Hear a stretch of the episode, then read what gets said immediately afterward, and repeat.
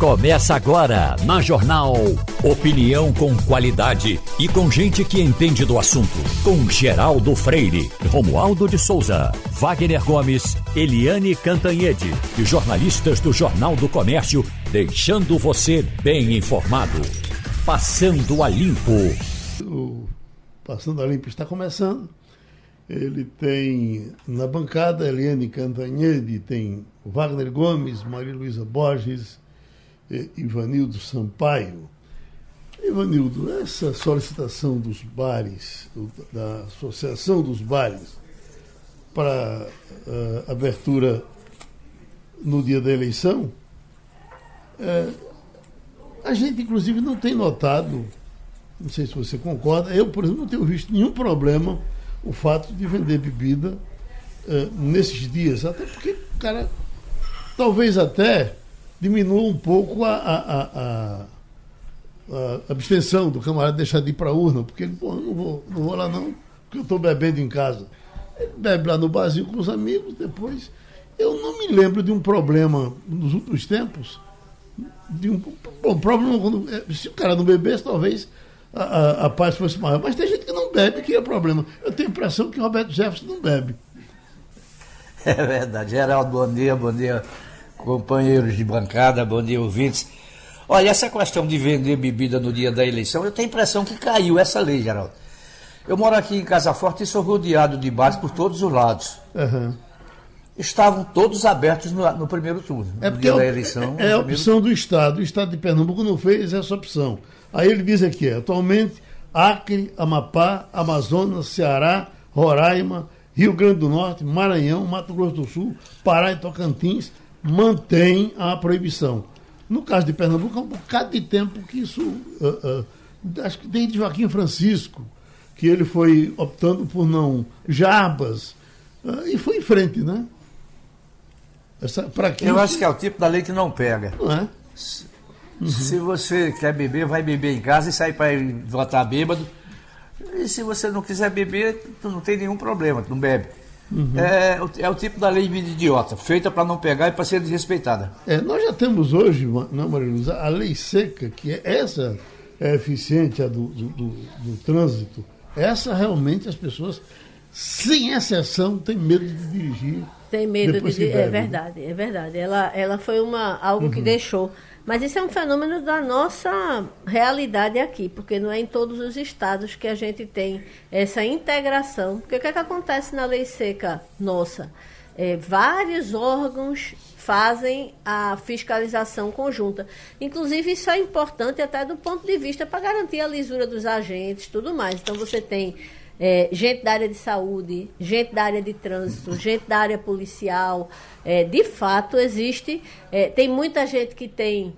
É, que fala mal da lei seca, mas é, não existe dúvida em uhum. qualquer lugar do mundo de que beber e dirigir é, é, uma, é uma combinação que potencializa muito o risco de acidente, de morte, de, de coisas graves acontecerem. Então, no nosso caso, no nosso estado, a lei seca foi algo que pegou e todo mundo tem medo de ser abordado, de beber, de é, a gente vê muita gente deixando é, carro nos cantos e voltando de Uber para pegar o carro no dia seguinte porque bebeu, o que é uma atitude, digamos assim, responsável né, de quem está dirigindo. É bom lembrar até, Maria Luísa, que em outros países o rigor é muito maior do que o nosso. É, por exemplo, aqui nós não levamos em consideração o princípio da corresponsabilidade. O que é o princípio da corresponsabilidade? É o fato levar em consideração que todas aquelas pessoas são responsáveis por um determinado fator. Então, por exemplo, se eu estou com o Geraldo em um bar e Geraldo diz, ó, eu vou beber tu não bebe não, vai, tu vai dirigindo. Pronto. Em alguns países, Geraldo era obrigado a não beber também. Porque se eu estou dirigindo o carro e Geraldo tem bebido, e se acontece algum problema comigo, quem vai ser responsável por aquele carro? Né? Quem vai voltar para casa com aquele carro? Então existe o princípio da corresponsabilidade que nós não temos aqui no Brasil. Agora, e, e, e a proibição do dia da eleição? Até é bom lembrar que nós estamos em períodos onde as eleições. Bom, não foi no primeiro turno. A gente pensava não, que não é, Geraldo. Veja só, essa é uma decisão de cada tribunal regional eleitoral em comum acordo com as secretarias de segurança, de segurança pública, no nosso caso, a Secretaria de Defesa Social. Então, aqui não houve o estabelecimento da chamada lei seca e não haverá também no segundo turno. Agora, como você disse, alguns estados do Brasil, como Amazônia, Amazonas, Rondônia, Roraima, mesmo, Maranhão. são muitos aqui. É, muitos. É, Maranhão, uhum. Maranhão, né? Mato São Grosso do poucos. Sul, Rio Grande do Norte, Paraná e Tocantins. Nesses estados, sim, está confirmada a presença É. da lei seca. Eles são O vigor minoria. da lei seca. a são grande minoria. maioria não vai ter lei seca no dia das eleições. O que eu acho. A maioria dos estados não tem. Não tem, exatamente. É, o caso do nosso. É, lembrando, é meio contrassenso, porque considerando que as eleições, no caso, por exemplo, do Amazonas, vão terminar às quatro da tarde. Não faz nenhum sentido que você tenha que ficar o dia inteiro sem poder tomar um- uma cerveja, sem poder ir num bar, né? Mas É- essa é uma avaliação, Maria Luísa, que é feita em- é, do TRE com a Secretaria de Segurança Pública do Estado. Uhum. Então, se houver indícios por parte da Secretaria de Segurança Pública de que poderá haver problemas, confrontos, discussões mais acaloradas, aí sim o Estado toma essa decisão. O nosso parece que não tem esse tipo de problema, né? Aliás, no Nordeste todo, até porque há um candidato majoritário que tem a maior a preferência dos votos de maior parte dos eleitores e me parece que os acirramentos diminuem. Mas no- nas localidades onde há uma, uma, uma igualdade praticamente de votos ou, ou um empate técnico, alguma coisa assim, aí há um- uma necessidade de um cuidado maior. Bom, eh, pesquisa, a semana está começando, fica todo mundo na maior expectativa, por menos que acredita em pesquisa, especialmente os que não acreditam de jeito nenhum, ficam, ó, tem pesquisa aí, tem pesquisa aí. Então, atenção, acabei de receber aqui de um, de um amigo bolsonarista uma pesquisa que está saindo agora do Brás Marketing. Entendeu? Não? Já- já Brás ouviu falar? Marketing foi divulgado, acho que foi no sábado essa pesquisa. Brás Marketing, bom, foi sábado? É. Ele está me dando do, do dia 24. Não, é, é- foi Não, no final de foi no semana. final de semana. Eu Uhum. recebi é, é, postagem dessa pesquisa, É, é, É, foi no sábado. 53,7 foi essa? é, que dizia que havia uma virada. É, e, e Lula 46,7. De qualquer forma, você mantém aqui o empate técnico que é para quebrar o galho se der errado. é Eu já, verdade? tô aqui, eu já estou aqui com uma revista que traz a seguinte manchete, Geraldo. Os problemas da Brás Marketing. Pesquisa que aponta Bolsonaro à frente de Lula desde o primeiro turno. Aham. A Brás Marketing, de, de- de que, de que estado é essa pesquisa? Tem, tem dizendo? Não. Não, digo, do estado de onde ela é. Não, é, é o seguinte, Geraldo. A gente tem que pegar, na verdade, é, a metodologia que a pesquisa utilizou para fazer esse levantamento, né? Que o Instituto utilizou para fazer esse levantamento. E nós não temos aqui. Esse, o Paraná essa- Pesquisa, que se aproximava dela, desgarrou. ela. O, o Uhum. Paraná Pesquisa Foi. É, só confirmando, é, tem quatro dias essa pesquisa, tá? Uhum, Ela saiu Na sexta, no né, Correio então, né? Brasiliense no dia 20 de 10. Uhum. Tá? Tá aqui publicado a- a- a- de manhã logo. Ela saiu na, na sexta-feira. Aí vê só, o que é que tem no portal da transparência, Maria Luísa? O portal da transparência aponta que a Brás Marketing recebeu 23.300 mil reais do governo Bolsonaro, especificamente do Ministério da Saúde, em 14 de setembro deste ano. Então, essa licitação aparece sob a rubrica Serviço de Publicidade de Utilidade Pública e os recursos saíram de contribuição para o financiamento da Seguridade Social via Fundo Nacional de Saúde. Então, O, o Paraná Pesquisa também não nega também, que, que também. tenha recebido. E já né? foi contratado pelo governo também, né? Então, mas não é por isso, Mas né, tem mais Geraldo? tradição também, né? É, um- exatamente. É um instituto que é, ninguém, ninguém pode dizer que não acertou em várias ocasiões, Uhum. né? Então, ele tem, digamos assim, mais credibilidade do que a Brás Market, que, como o Wagner bem disse, ela já dava no primeiro turno Uhum. a vitória de Bolsonaro. Exatamente. Hoje sai PEC. Hoje sai IPEC. Hoje é Né? segunda-feira, sai IPEC hoje, que é uma pesquisa bem abrangente, né? Então, as pesquisas que no momento, porque inclusive isso é interessante, já foi o Vox Populi, né? que eh, ainda ontem eu estava lendo um comentário ontem do, do dono do, do, do- Esse instituto ele parou com ele, né? Mas ele ficou dando assessoria de alguma forma ao PT. Então tem um comentário dele absolutamente otimista com relação à, eleição para Lula, Do Vox Populi. do Vox Populi. Aham. Me parece que ele está também dentro da campanha auxiliando, ele não, não- não- dificilmente diria errado, diria, Aham. diria diferente. Né? Sim. Então, esse Vox Populi, ele, ele- ele- eu me lembro das eleições de Collor, ele era divulgado aqui com muita, muita insistência. É o Vox Populi americano, né? É um É? instituto americano. É. O, o Gallup de, parece que deixou de fazer. Foi americano, é mineiro. É mineiro, ah, mineiro né? Ah, então, peraí, o americano, qual é o americano? Você citou um americano aí, é o Gallup, né? Gallup, Gallup, eu falei Acho que é agora. o Gallup que é americano, né? Uhum. Mas o, Que também não, não, não tem apresentado mais é, levantamentos. parece né? que parou de fazer até lá, né? É, é. É, é bom lembrar, Geraldo, que existem muitos institutos de pesquisa. Os institutos de pesquisa não trabalham somente em eleição, trabalham o ano inteiro, todos os anos, a pedido de empresas, de instituições financeiras que querem fazer algum tipo de levantamento junto ao público. Então, os maiores, os mais bem conceituados, são esses que a gente conhece. O IPEC, que era o IBOP, o Datafolha, não sei se a gente cita um terceiro aí, Maria Luísa. Não sei se você lembra de um mais, ah, uma marca mais, mais presente. Datafolha e IPEC, agora, né? Eu acho que Que- esses que dois são os maiores. Ibope. O- o- hoje, Datafolha, IPEC e e PESP, do professor Lavareda, esses têm eh, funcionam. É, o têm- próprio Paraná É. também tem, tem conseguido boas é, é, é, informações, bons acertos. Ah, o que acontece é que a gente sabe, né, pela metodologia que é declarada lá no Tribunal Superior Eleitoral, que dois institutos continuam fazendo é, a pesquisa de campo, né, como até Wagner lembrou em alguns dias atrás, porque há hoje uma tendência muito grande da pesquisa por telefone, que é uma pesquisa que ainda não estaria é, bem calibrada para a realidade brasileira. A realidade brasileira é, é, é muito complexa, né? O telefone, o lugar onde você está, não diz necessariamente é, qual é, por exemplo, a sua faixa de renda. Né? Então, há, há uma certa é, necessidade ainda de é, calibragem dessas pesquisas. E PEC e Datafolha é, se costuma esperar com mais, é, é, digamos assim, expectativa por conta de serem as únicas que ainda vão a campo. Agora, Ivanildo, já que a gente está falando de pesquisa, o... está voltando a marca GESI. Para nós que vivemos ouvindo rádio nos anos 60, 70, esse nome chega a ser doce no nosso ouvido, porque ele patrocinava tudo. Era o sabonete GESI. A impressão que eu tenho era que, além do sabonete, tinha também a pasta, não é? o, o, o tal. Jesse Lever. Jesse Lever, né? Então, a- a- a- Exatamente. ela estava aqui, ó. Jesse volta ao mercado pelos trinetos dos fundadores. Após mais de 15 anos inativa, a marca de sabonetes vai capitanear projeto de investimento que prevê até abertura de lojas num curto prazo. Então, é mais uma marca que está voltando. A marca Mesbla parece que está voltando também. Já estão falando aí em, E-commerce. recolocar. Ah, Só no É, e-commerce. Só no e-commerce. ah, certo, certo, certo.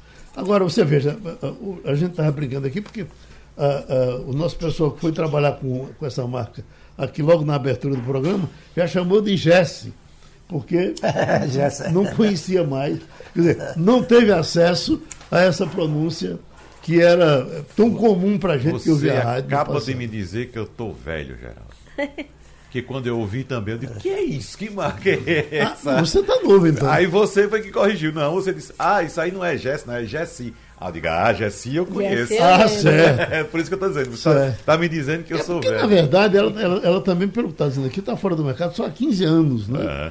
Então ela. É, Geraldo, ela patrocinou muita novela na Rádio, na rádio Nacional. Parece que eram todas, né? Era impressionante. Quase todas. né? Né? E era, era cada Era- voz do era a locutor, cada voz do É, locutor que patrocinava novelas e o repórter Esso, na Uhum. Rádio Nacional, o repórter Esso Nacional, Rádio Nacional. Então, e quem, quem produzia era, era Floriano Faisal. Uhum. Então, é, a, a, Jesse Leve era uma marca dos patrocinadores da Rádio Nacional. Uhum. Eu gosto de ler essas coisas, eu gosto de ler as coisas antigas, porque são interessantes, né? Uhum. A, a- a antiga revista do rádio dava muito, muita força para os anunciantes e fez várias reportagens com os principais. É, agora- Ah, essa, Jesse Lever, Eucalipto, Eucalipto, enfim, tem uma, marcas que eram famosas. E os sabonetes, lá no pezinho da novela. os sabonetes concorriam muito com propaganda. Eu me lembro de propaganda do sabonete Febo, que depois ele parou de fazer, o rastro, que tinha o rastro sabonete e o rastro calol. colônia. A gente pensa que o rastro não existe mais, mas tem ainda.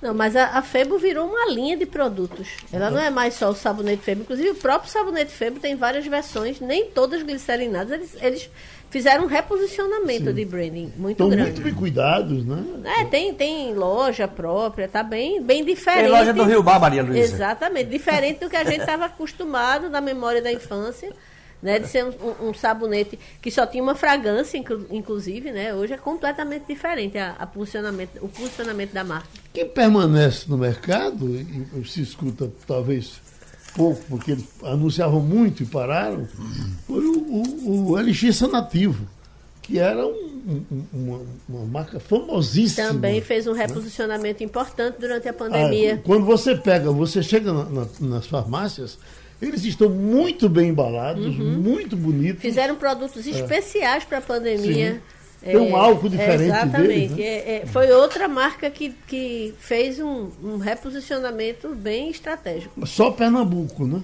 É, feita, é uma marca de pernambucanos. Centenária, né? Parece que era doutor Guimarães, a fábrica era ali na Encruzilhada. Eu, era, o doutor Guimarães era, era, era um, um, um alvirrubro louco pelo Náutico, foi doutor Guimarães, não quero garantir, mas parece que foi ele que deu aquele terreno que o Náutico tem ali para lado do Cabo, tinha um terreno muito importante que não sei se ainda tem, ou trocou por, por um que tem agora, aqui lá na Zona Norte. Mas na Guabiraba. O, na Guabiraba. Na Guabiraba. E com relação à eleição local, nossas duas candidatas ao governo do Estado, as campanhas estão na rua, acontecendo sem sem grandes ribuliços, né? De qualquer forma, a gente é, tem, tem. Ah, tem um debate da TV Jornal agora, né? Amanhã. Amanhã. Né? 11 então, horas da manhã. Uhum. Porque, na verdade, o que, o que aconteceu com a gente? A gente veio sem eleição de governador aqui para segundo turno há um bom tempo, né? É, qual foi a última? Foi. Segundo turno? Sim. No segundo turno tivemos 2006 que foi Mendocinha e Mendo... é, Eduardo. Eduardo. Ah, aí Eduardo venceu e venceu no primeiro turno a próxima, né? Exato. A seguinte. E, depois venceu. Uh, uh... Eu acho que Paulo Câmara, o primeiro, o, o primeiro, a primeira eleição foi, foi para o segundo turno, não foi, Maria Luísa? Foi para segundo. Você lembra? Monteiro Filho. Foi, foi com a Armando Monteiro Neto. Exatamente. Foi para segunda. E a segunda eleição de, de Paulo Câmara foi no primeiro turno. No primeiro turno. No primeiro turno, exatamente. Uhum. Então foi, tivemos segundos turnos alternados aí, né? Uhum. Bom, uh, oi, Vanildo. Ainda sobre pesquisa, eu vi uma entrevista muito equilibrada do vice-presidente Hamilton Mourão, onde ele faz uma observação que é pertinente. Ele disse que os institutos entrevistam 1.200 pessoas num universo de 160 milhões de eleitores é um número muito pequeno para você ter um, uma noção do que é que o brasileiro pensa em quem vai, em quem vai votar. Eu nunca questionei pesquisa, para mim ela revela uma tendência, revela um momento, mas realmente o número é muito pequeno de entrevistados diante do volume de eleitores que nós temos. Mas acho também que nós passamos a, a criar uma um expectativa com relação à pesquisa que passou da conta. A gente deixou. Primeiro, eu, eu morro de saudade daquele tempo que não tinha pesquisa que a gente chegava e, e ficava a disputa da eleição do voto, era uma audiência louca. Hoje, de repente, quando a, quando, quando a danada da boca de urna sai, é uma lapada na, na, na, audiência da gente que não tem tamanho, porque o pessoal vai comemorar e a gente fica só participando da festa. Mas eu acho que é preciso tirar da cabeça. Falamos aqui do Brás Marketing, falamos aqui do, do, do Paraná.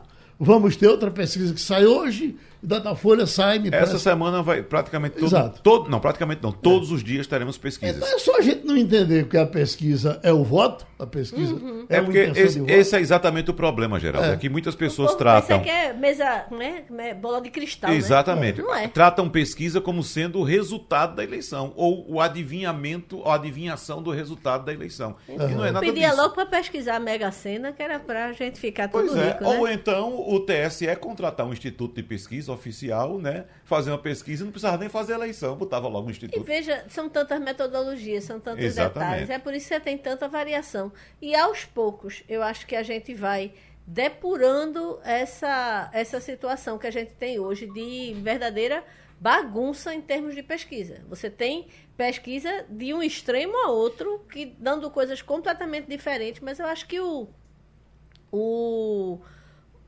tradicionalmente, assim, a tradição vai fazer a gente depurar aos É, poucos. mas veja só, existe. O agregador não, não trouxe uma contribuição para isso, não, Ma- Maria Luísa?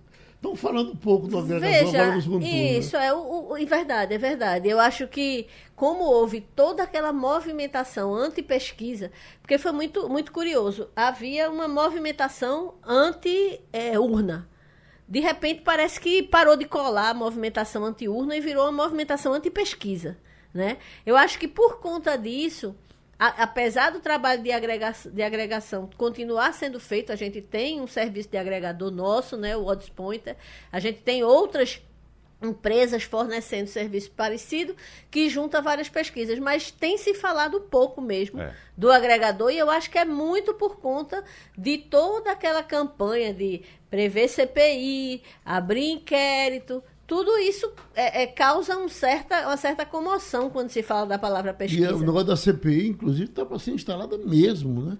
Já tem a, a- maioria. Que é um absurdo Né? completo. É, vamos fazer uma é CPI algo- para não dar em nada, né? Pois é, não, não, não deve dar em alguma coisa, não pode dar em alguma coisa, porque é uma coisa completamente absurda. Daqui a pouco vão começar também a, a, a, a inibir o comentar, comentarista de futebol, né? Que vai definir antes do jogo quem é o favorito. Ah, você disse que era o favorito e o favorito perdeu. Veja só que coisa. Daqui a pouco vai chegar nisso, vai descambar para isso. Mas, Geraldo, essa questão de desacreditar, de desacreditar as pesquisas, isso é uma questão, não é nova, não é de agora, né? Geralmente, quem está em desvantagem na eleição desacredita as pesquisas. Agora, o eleitorado, eu digo a você, que acredita.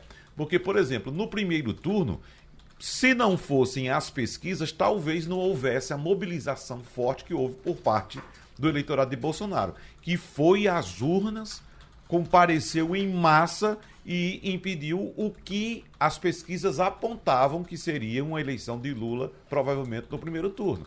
Então, o aviso da pesquisa fez com que o eleitorado se mobilizasse e fosse às urnas votar para impedir que aquilo acontecesse. Então, eu digo a você, se não fossem as pesquisas, talvez Lula tivesse sido eleito no primeiro turno. Agora, coisas que estão para acontecer agora nesse segundo turno. Está aqui. A partir de hoje, a campanha de Bolsonaro vai veicular uma campanha para que eleitores do presidente atuem como fiscais de votação no, no dia do segundo turno, que será 30 de, de outubro. Então, você imaginar que o camarada que vem desavisado, chamado pelo ar, não é? que não foi lá para se inscrever, para não sei o quê. Bom, vai ter esse tipo de fiscal? Não sei. Como é isso, né, Geraldo? Que ele Né? abriu inscrição no site. Tem um site que abriu Ah, inscrição. tem, tem inscrição no Tem site? um site para você se inscrever como fiscal. Ganha dinheiro? Como é que vai ser isso? Eu acho que não. Ganhou a laminha? Vini, acho que não. Porque existem os fiscais Não dos partidos. sei. Antigamente havia, né? Você, você tinha pessoas, como tinha o, o- segurador de bandeiras, que eram pagos para ficar do lado da, da apuração, né? Ficar. Mas era na época que você tirava voto por voto, gritava É, o nome de mas quem estava ali. a- ali, é, Maria Luísa, são fiscais, eram Do partido. fiscais do partido, né? É. Autorizados Sim, pelo sim, partido. eram contratados, né? eram pessoas Mas há ainda que hoje. Mas há ainda hoje, só que a, a fiscalização é feita na votação. Por exemplo, quando a sessão é aberta, Sim. o chefe daquela sessão eleitoral emite a Zerésima. zerésima. Que é para provar que a urna não tem nenhum voto. Todos os candidatos estão ali com zero voto. Aí apresenta aos fiscais do dos partidos que assinam essa zerésima, rubricam essa zerésima junto com o, o chefe da sessão. E no final da eleição, às 5 da tarde, quando fecha a sessão, o chefe, da, o, o mesário principal, o presidente daquela sessão, ele emite o boletim de urna, que também é rubricado pelo próprio presidente da sessão e também pelos fiscais dos partidos, mostrando ali a votação de cada candidato naquela sessão. Então, nesses momentos, os fiscais que são indicados pelos partidos fazem esse acompanhamento. Exato. E qualquer cidadão pode chegar também a acompanhar. Exatamente. Qualquer cidadão, É, qualquer eleitor. Eu, e eu acho que foi isso que aconteceu. Houve uma mobilização. É, é, vamos nos cadastrar para ser fiscal. E muita gente, eu vi gente falando no Instagram sobre isso. Houve toda uma, uma, uma mobilização mesmo. Agora, isso a gente precisa ouvir também a justiça eleitoral para saber quais são os limites também. Já pensou se chega numa sessão eleitoral 200 pessoas dizendo que é fiscal do Bolsonaro? E qual é o papel desse fiscal? Pois é. Essa é pois o que, é. ele vai fazer? É. Né? Vai controlar a fila? Isso. É, isso. na verdade, é o que Wagner está dizendo. Você tem que primeiro olhar se a zerésima está zerada, Isso. né? É, depois acompanhar se está havendo, por exemplo, alguma mobilização de boca de urna, porque isso para é isso, eles já crime. têm- pra isso eles já têm. É, mas você pode denunciar. Você, Geraldo Uhum. Freire, foi votar e viu que alguém estava comprando voto na porta da sua sessão. Você pode chamar a polícia para prender essa pessoa. Né? Exatamente. Está sendo cometido um crime ali. Ou então, se não quiser, não tiver policial por perto, que geralmente tem um, pelo menos um policial por perto. Você tem um, um dispositivo no smartphone, num aplicativo Isso, Pardal, né? que você pode fazer vídeo, fazer foto e enviar para a Justiça Eleitoral. Então, mesmo sem uma força de segurança por perto, mesmo se você não quiser se expor, você Isso. pode fazer o vídeo, uma foto e enviar. E, e- e tem casos, teve caso, por exemplo, de denúncia de um fiscal que foi ajudar um eleitor idoso a votar. Né? Uhum. Esse tipo de coisa não pode. Ninguém pode entrar na, na urna com a pessoa, né? Ninguém, Uhum. né? mesmo que seja criança, né? a não ser que seja bebê de colo. É, o juiz até falou aqui da entrevista, eu, é, é, eu praticamente nunca tinha votado, era, era sempre a minha filha que votava por mim. né? Mas ela depois ficou, ficou doida para votar agora, mas não- É. também ela não está mais né, em idade para isso, ela, vo- ela já vota por ela mesma. É, você não precisa levar ela no colo, né, É Geraldo? É, exatamente. Bom, é, é, que teve os erros de Bolsonaro, mas teve coisa que ele errou duas vezes.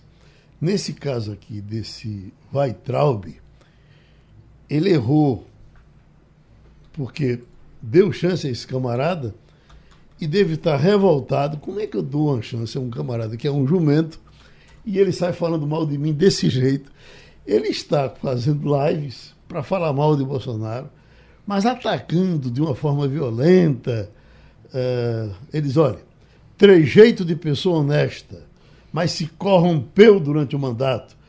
Aí vem, o título é É pecado votar nulo? Vai Traub, diz que Bolsonaro mentiu, mente, vai continuar mentindo para ser reeleito. A dificuldade é que ele engana muito, afirma Weitraub, e segue em frente. Quer dizer, o camarada esteve no governo, teve a chance de ser ministro da Educação, tinha toda a pinta de, de que não dava certo, não deu, saiu, mas também ninguém deu certo na educação, né? Depois o outro que entrou. Não Vai Traub se eternizou como ministro da Educação que não sabia escrever português, né? E sucedendo o que não sabia falar. Falar português. Porque o, prim- o primeiro nem brasileiro era. Pois é, né? não sabia falar português. Exato. Aí tira o que não sabe falar português e coloca o que não sabe escrever não em sabe português. escrever. é. Foi realmente um, um- um período de trevas, Não, né? cinco ministros em menos de quatro anos de governo da educação. Agora, Veja você veja, é uma coisa muito pequena, por mais que tenha sido o atrito dele com o presidente da República, né? Depois ele ficar aí, eh, agora feito um boateiro, né? De, de- atirando de longe, né? Um negócio. Não sei, cada, Agora, cada um tem sua cabeça. Me né? parece que não atrai nem a atenção dos opositores, nem a atenção dos apoiadores de Bolsonaro. Parece que fica falando sozinho. Não, o, o- pessoal do Bolsonaro, o, seu- o- o camarada, por mais que seja perto dele, que falar mal dele, ele- o cara já se afasta dele e fica com o Bolsonaro. exatamente, exatamente. É impressionante. E quem, e quem é o. E, e volta, eu tenho, eu tenho um amigo muito querido que tinha uma raiva de Neymar, que era uma coisa impressionante. Nas nossas conversas de bar, ele. Peraí, não é desse jeito também não. Vamos devagar. Não, isso é uma desgraça. Quando é agora, são- há umas três semanas, ele vem dizendo, a nossa sorte vai ser Neymar na seleção brasileira. Aí eu, mas o que, que houve? Que ele, ele agora está falando bem de Neymar. É porque Neymar deu uma declaração a favor. A favor de Bolsonaro. Então, Ele foi pra live, né? Aí muda tudo, né, rapaz? É, muda é, tudo. exatamente. Oi. Com relação ao Ministério de- da Educação, a gente teve cinco ministros, né? O primeiro não sabia falar, o segundo não sabia escrever, o terceiro mentia e o quarto roubava. E o, o quarto também não sabia atirar, né? Que ele chegou na- no aeroporto, foi mexendo na arma, a arma disparou. E tá aí cheio de problema. Olha, essa educação, minha Nossa Senhora. Essa foi para se arrombar. Já estamos com a comentarista Eliane Cantanhede. E Eliane, não dá para não começar eh, hoje conversando com você sobre Roberto Jefferson. Ah, primeiro, ele lhe tem uma enorme admiração. Me lembro que quando ele foi para o Roda Viva, fazia questão de que você estivesse lá nas perguntas, não é? E aí, ontem, ele, ele, amanhã ele vai, vai, vai, nos contar certamente o que está por trás de, de Roberto Jefferson nessa confusão toda, porque ele certamente nunca lhe negou informação. E tem aparecido alguns boatos, Helene, alguns até achando que ele teria, a doença dele teria avançado, ele teria tomado conhecimento e que ele estaria numa disposição de morrer. É, aquilo teria sido mais ou menos uma tentativa de suicídio. Não sei. Vamos conversar sobre isso? Vamos embora. Uhum. Vamos embora. Bom dia, Geraldo, colegas, ouvintes. É, tem duas questões graves nessa história. Primeiro, é, a pessoa do Roberto Jefferson. O Roberto Jefferson é, foi um, um, parlamentar importante, né, um parlamentar inteligente, preparado, audacioso, mas ele foi se degradando ao longo da carreira política. E eu me lembro que no governo Lula uh, teve um almoço entre alguns jornalistas, poucos, três jornalistas e o, a, a cúpula do PTB, e ele é, demorou uma hora e tanto para chegar, só chegou no cafezinho, porque estava numa reunião com Zé Dirceu e com a cúpula do PT no Palácio do Planalto. E ele chegou, o Roberto Jefferson, muito abatido, deprimido, e ele falou: é, eles não querem a nossa, eles do PT não querem a nossa parceria, eles desprezam a gente, eles têm nojo da gente. É, ele estava muito abatido e ele foi. É, depois ele fez a bariátrica, depois ele teve câncer, teve problemas de coração, é, a filha dele teve muita rejeição. E aí eu acho que o, o Roberto Jefferson foi deteriorando psicologicamente. Ele hoje, claro, é uma pessoa doente, sob vários aspectos, uma pessoa que tem granada em casa, que tem fuzis, que tem aquela quantidade enorme de munição, é uma pessoa totalmente doente. Isso é uma questão. A outra questão é o ambiente que foi criado no país. Você vê que a, a população civil armada, né? você viu é, as agressões, a violência nos templos, na, na, contra padres na, nas igrejas católicas, a violência nas empresas, mais de mil denúncias de assédio é, eleitoral nas empresas, ou seja, os patrões impondo seu candidato às, aos seus trabalhadores. Você está vendo até nas escolas, as escolas impondo camisetas com o número de um determinado candidato. É, você está vendo o, o governo completamente sem freios para usar o dinheiro público para comprar votos numa campanha né, a rodo, sem nenhum freio, sem nenhum cuidado.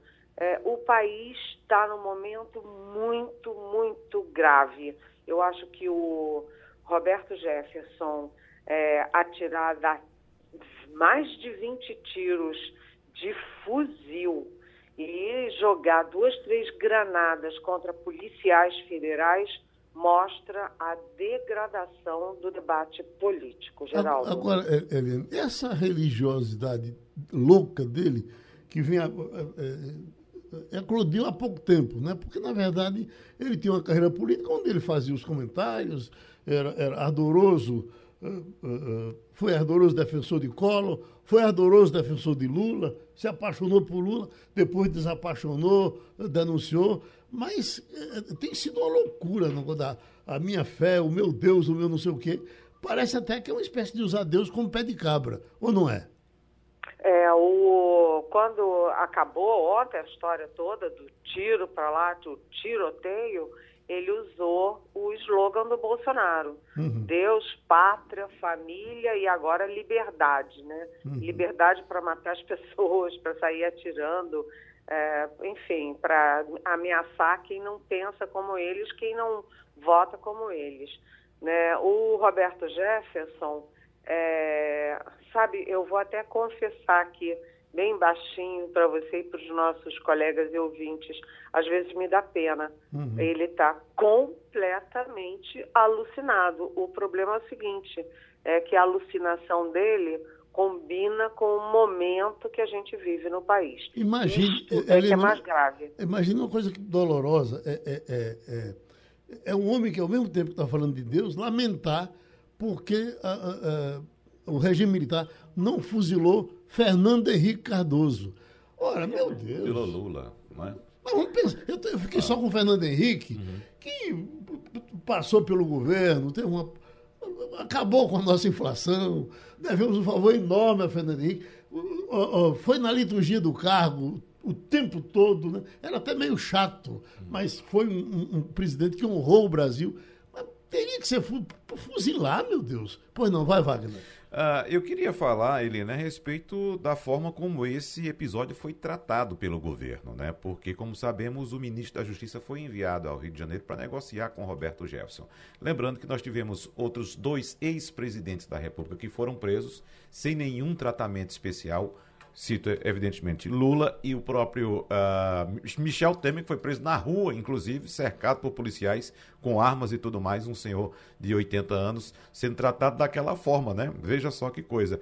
E o ministro, como já disse, foi enviado pelo presidente da República, que inclusive gravou um vídeo dando a entender que Roberto Jefferson foi preso porque ele mandou o ministro para lá para prender, para prender Roberto Jefferson. E, para fechar, Eliane, a minha participação aqui com você, a repercussão no eleitorado, em que isso pode mexer? Olha, primeiro é isso. O presidente Jair Bolsonaro disse que não tem nada a ver com Roberto Jefferson e que não tem nem foto com ele. Bem, ontem a internet bombou com as fotos do Bolsonaro com Roberto Jefferson. É, isso, as fotos estão lá não, não, não é fake news, é pelo contrário, são fotos verdadeiras. Segundo Bolsonaro, é, tentou se desvencilhar dizendo, ah, isso é crime e, eu estou mandando o ministro da Justiça para negociar. Mas, meu Deus do céu, negociar o quê? Ontem eu estava falando com policiais federais e eles estavam dizendo, você é, usa a polícia para negociar quando há risco é, de há sequestro risco de vida de civis quando um sujeito vai lá e sequestra uma família, é, rende policiais, enfim, que você tem que negociar para ele soltar as outras pessoas. O Roberto Jefferson não era caso de negociar coisa nenhuma, ainda mais usando a alta autoridade do ministro da Justiça. Como é que é isso? Botar o Estado brasileiro para negociar com um criminoso. Porque você jogar granada e dar mais de 20 tiros de fuzil contra policiais não é apenas coisa de criminoso, é criminoso de alta periculosidade. E aí eu estava conversando com um policial, que inclusive foi da Interpol, e ele estava me dizendo, nesses casos, você é simples, você joga, é, simples nunca é, mas você joga é, bomba de gás lacrimogênio invade a casa e prende o sujeito, não tem o que negociar.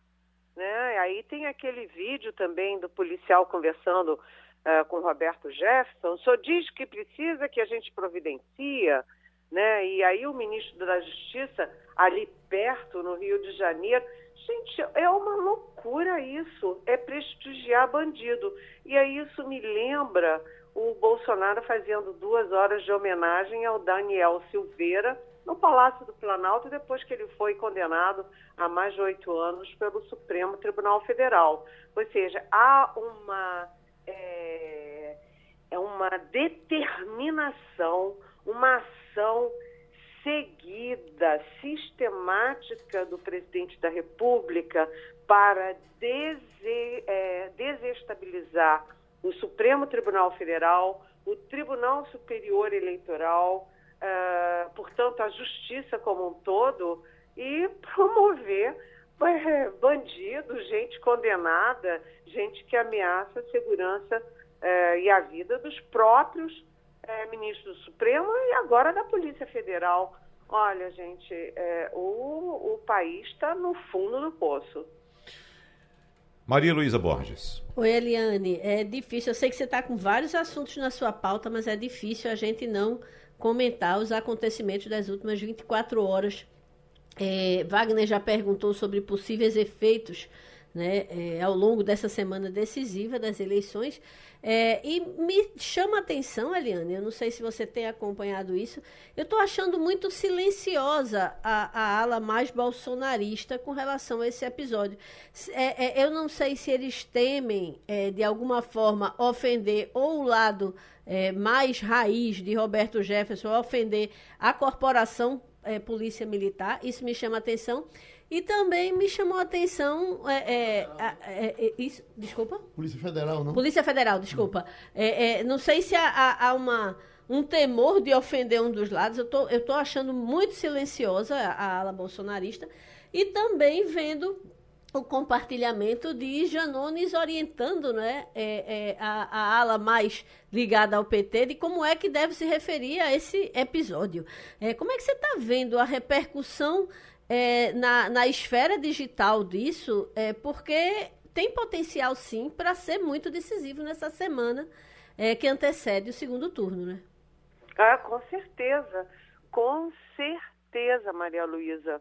É, a única manifestação forte que eu vi do, do lado bolsonarista foi do presidente da Câmara, o Arthur Lira, que é bolsonarista, que tem feito todo o jogo do Bolsonaro, mas que soltou uma nota dura né, a favor da democracia, né, dizendo como não podemos admitir esse tipo de coisas no país. Foi a única nota dura que eu vi do lado bolsonarista. E por que, que eles estão assim? Porque hoje mesmo o Lula já usa na propaganda eleitoral dele uma peça mostrando o Bolsonaro dizer que é a favor de matar sim, mata sim. E tem o Bolsonaro falando, né? E a propaganda é mostrando o Roberto Jefferson, as armas, é, etc. Então, é, é claro que isso terá, já está tendo um uso eleitoral no momento em que as pesquisas mostram muita estabilidade e a estabilidade é pró-Lula né, apesar do Bolsonaro oscilar para cima um ponto daqui, um ponto dali, Lula continua na frente. E os indecisos são muito poucos. Quando você soma indecisos, brancos e nulos, você tem cinco pontos percentuais. São, você tem um recorde. Nunca o país teve tão pouco indeciso, porque numa eleição muito polarizada, todo mundo já tomou o seu lado o Bolsonaro, para tentar vencer, ele precisa tirar votos do Lula. Como é que ele vai tirar voto do Lula com esse tipo de coisa? A minha coluna de ontem, gente, de ontem, domingo, antes desse episódio todo, era mostrando a divisão do país, sabe? Porque é, você vê é, empresários é, hostilizando, humilhando o seu Jorge porque ele é preto. No Rio Grande do Sul, o candidato Onix Lorenzoni, bolsonarista, é, falando: ah, eu tenho, se eu ganhar, o Estado vai ter uma primeira-dama de verdade para espizinhar o Eduardo Leite, que é gay assumido. É, você tem é, as pessoas armadas para todo canto sabe? Você tem aqueles estudantes é, de, de medicina gritando: Eu sou playboy, não tenho culpa se você é filho de motoboy, sabe? Uma divisão de classe, uma divisão de raça, uma divisão religiosa, tudo na base da violência, a, com política de armamento contra a farmácia popular, contra a merenda escolar.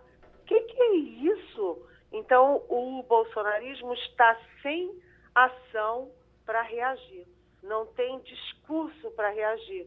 E o pessoal do Lula está tentando tirar proveito disso, porque isso, se havia gente na dúvida para ir para o bolsonarismo, essa identificação com a violência estanca um movimento pró-Bolsonaro na reta final.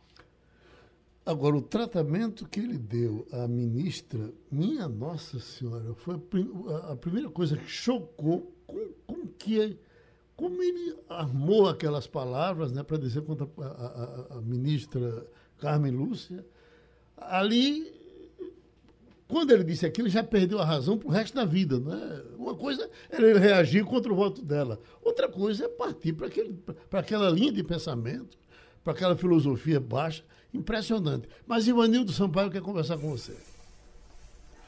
Bom dia, Aliane. Aliane, é, Roberto Jefferson foi recolhido da prisão para cumprir uma pena antiga, para a qual ele já tinha sido condenado. Eu pergunto a você, vai ser aberto novo processo contra ele? Por quem? Quem abriria esse novo processo? Oi, bom dia, Ivanildo. Sim, vai ter um novo processo, é, porque ele atacou, ele ameaçou né, a vida, ele feriu é, dois é, agentes da Polícia Federal, um delegado e uma agente da Polícia Federal. Então, isso é ameaça de morte, é atentado à vida. Então, ele vai sofrer novo processo, sim. Lá no início, é, Geraldo me perguntou sobre a possibilidade de. É, a possibilidade de. Uma espécie de, de tentativa de, de suicídio, né? É, exatamente. O Roberto Jefferson, como eu já disse, ele já teve um câncer grave, ele já fez cirurgia bariátrica, ele já teve problema de coração, ele tem uma saúde muito precária. Muita gente acha que ele tenta com essas coisas é, ter assim uma morte de herói, né? Tentar ser um, um ato final heróico. Mas o que ele está conseguindo é um, terminar a vida na cadeia, né, de forma melancólica, porque agora é atentado à vida.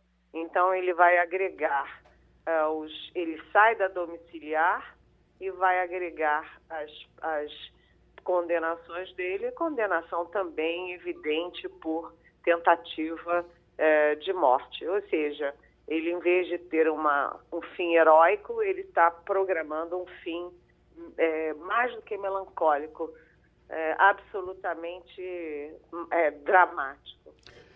Pronto, Helena, vamos acompanhando os acontecimentos. Estamos na semana decisiva e vamos em frente. E agora aguardar as pesquisas. Você hoje vai estar comentando a pesquisa IPEC, não é isso?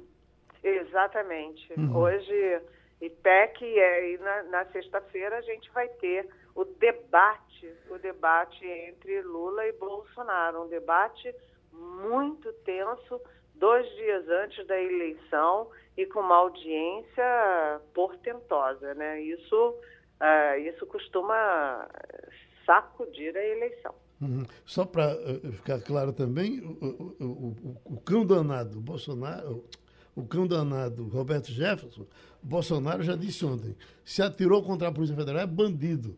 Né? Então. Uh, é, bom, é bom que se diga também, por exemplo, você citou agora há pouco o episódio que eu, eu sinceramente não consegui nem acompanhar o vídeo até o final. O da ele ministra, começou. Da ministra, já começou a me embrulhar o estômago. Não, eu já parei, depois eu tive que voltar, evidentemente, para acompanhar, mas de início foi um impacto muito forte. Bolsonaro tomou a atitude de jogar uh, Roberto Jefferson aos Leões, depois que ele percebeu a repercussão negativa nas redes bolsonaristas. Mais de 65% de citações negativas dentre aquelas citações que foram acompanhadas. E outra coisa, só se manifestou no episódio da ministra nessa ocasião de ontem, da prisão pela Polícia Federal. Ele passou o sábado inteiro sem tocar no assunto. Hum, nada, que, nada demais que ele criticasse a ministra. Agora, tem que ter modos, e pelo amor de Deus. Pois não, Eliane? Não, eu ia dizer exatamente. É, ele, ele esperou a reação da base dele para falar alguma coisa, né? E, a ba própria base dele reagiu muito bravamente, porque é incrível, não só como mulher, mas como cidadã, como jornalista, como tudo, né? Aquele, aquela manifestação, aquele ataque à ministra Carmen Lúcia é absolutamente abjeto e inadmissível numa democracia. É uma coisa que mostra como o Brasil está degradado e como a política saiu dos trilhos. Um abraço, Eliane. Terminou o Passando a Limpo. A Rádio Jornal apresentou Opinião com qualidade e com gente que entende do assunto. Passando a limpo.